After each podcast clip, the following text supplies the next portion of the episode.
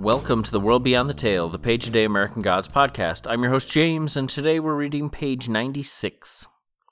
Want to, my dear? There's still rats in your dress and cold jism dripping down your leg. He unlocked the car and pointed Shadow to the passenger seat. I think she's beautiful, said Shadow, holding the coin up close. Liberty's silver face reminded him a little of Zorya Polunochnaya. That, said Wednesday, driving off, is the eternal folly of man to be chasing after the sweet flesh without realizing that it is simply a pretty cover for the bones. Worm food. At night you're rubbing yourself against worm food. No offense meant. Shadow had never seen Wednesday quite so expansive. His new boss, he decided, went through phases of extroversion followed by periods of intense quiet. So you aren't American? asked Shadow. Nobody's American, said Wednesday. Not originally. That's my point. He checked his watch. We still have several hours to kill before the banks close. Good job last night with Chernobog, by the way. I would have closed him on coming eventually, but you enlisted him more wholeheartedly than I ever I could have. Only because he gets to kill me afterward. Not necessarily. As you yourself so wisely pointed out, he's old, and the killing stroke might merely leave you, well, paralyzed for life, say. A hopeless invalid. So you have much to look forward to should Mr. Chernobog survive the coming difficulties. And there is some question about this, said Shadow, echoing Wednesday's manner, then hating himself for it. Fuck yes, said Wednesday. He pulled up in the parking lot of a bank. This, he said, is the bank I shall be robbing. They don't close for another few hours. Let's go in and say hello. He gestured to Shadow. Reluctantly, Shadow got out of the car and followed Wednesday in. If the old man was going to do something stupid, Shadow could see no reason why his face should be on the camera, but curiosity pulled him in, and he walked into the bank. He looked down at the floor, rubbed his nose with his hand, doing his best to keep his face hidden. Deposit forms, ma'am? said Wednesday to the loan teller. Over there. Very good. And if I were to need to make a night deposit?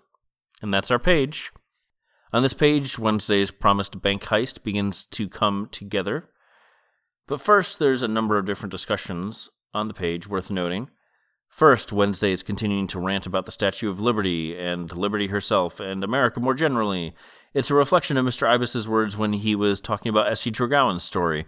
On page 85, Mr. Ibis noted that much of what school children are taught about American history is more of a sketch compared to a full illustration that history really is. Here, Wednesday continues in a similar vein, America as a country is full of people who aren't truly American. They come from various countries and arrived at various times, but if you go back far enough, no one's 100% American. Of course, we could have the discussion about native tribes who thousands of years ago crossed maybe a land bridge, say, to America to get here, or boats across a wide, expansive ocean. But even then, they came from somewhere else to get here.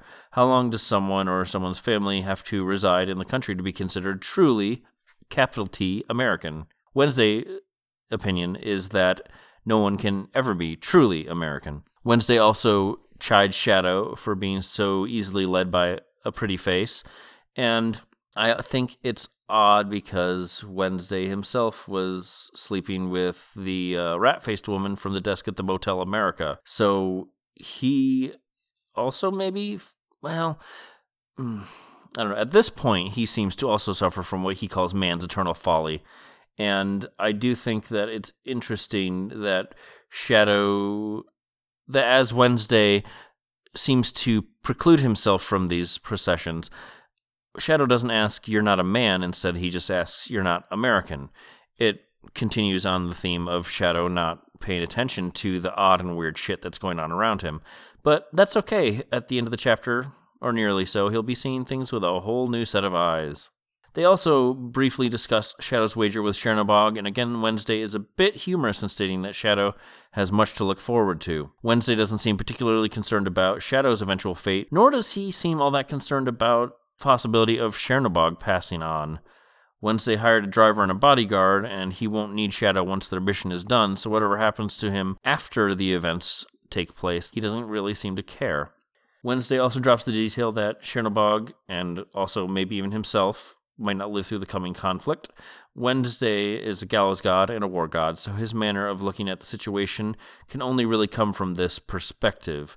War is coming, he's bringing it to the new gods first, and anyone involved in it could die, including the gods.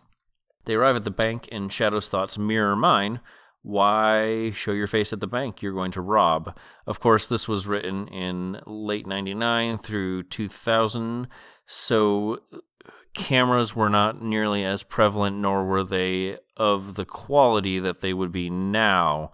At the same time, Shadow still goes inside, and I think we can boil this down to Wednesday's charms again part of the deal that Shadow made with Wednesday at the beginning of the of their time together was that he wouldn't go back to jail. And so this certainly seems like an odd plan, especially the portion where Wednesday goes in and acts like a normal bank patron.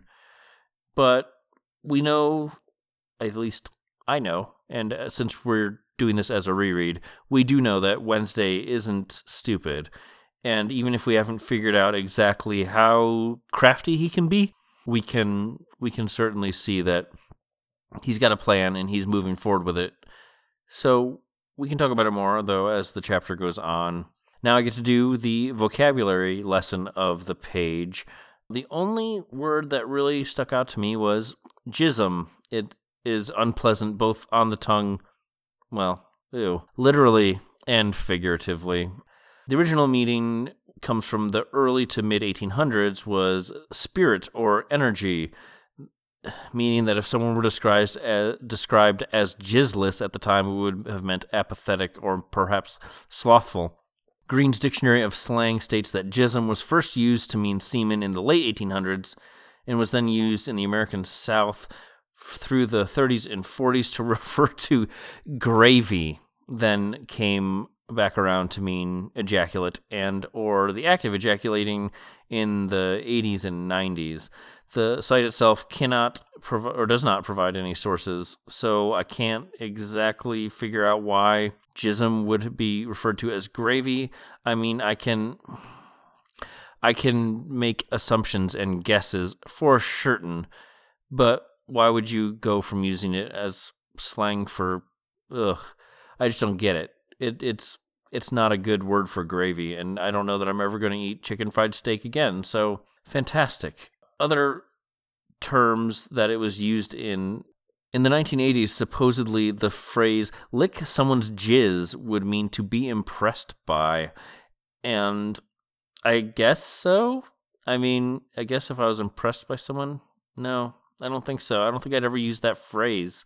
That's bizarre. But the site did remind me of the term jizz rocket and the all one word term jizz trumpet. So that's something. Also, to go completely off the page and veer straight off into a galaxy far, far away, Jizz, spelled J I Z Z, is the style of music played by Figrin D'an in the modal nodes in the cantina scene in the original Star Wars movie. Anyhow, if you never wanted to hear me say jizz, jism, ejaculate, sperm, cum, or nut in such a way, well, I apologize, but now you've heard it. Get in touch with the show at theworldbeyondthetale at gmail.com or on Twitter at worldbeyondpod. Thank you to Julian Granganage for his version of St. James Infirmary Blues, which we use as our theme song. And thank you for listening. I'll be back tomorrow with another page, and remember, only the gods are real.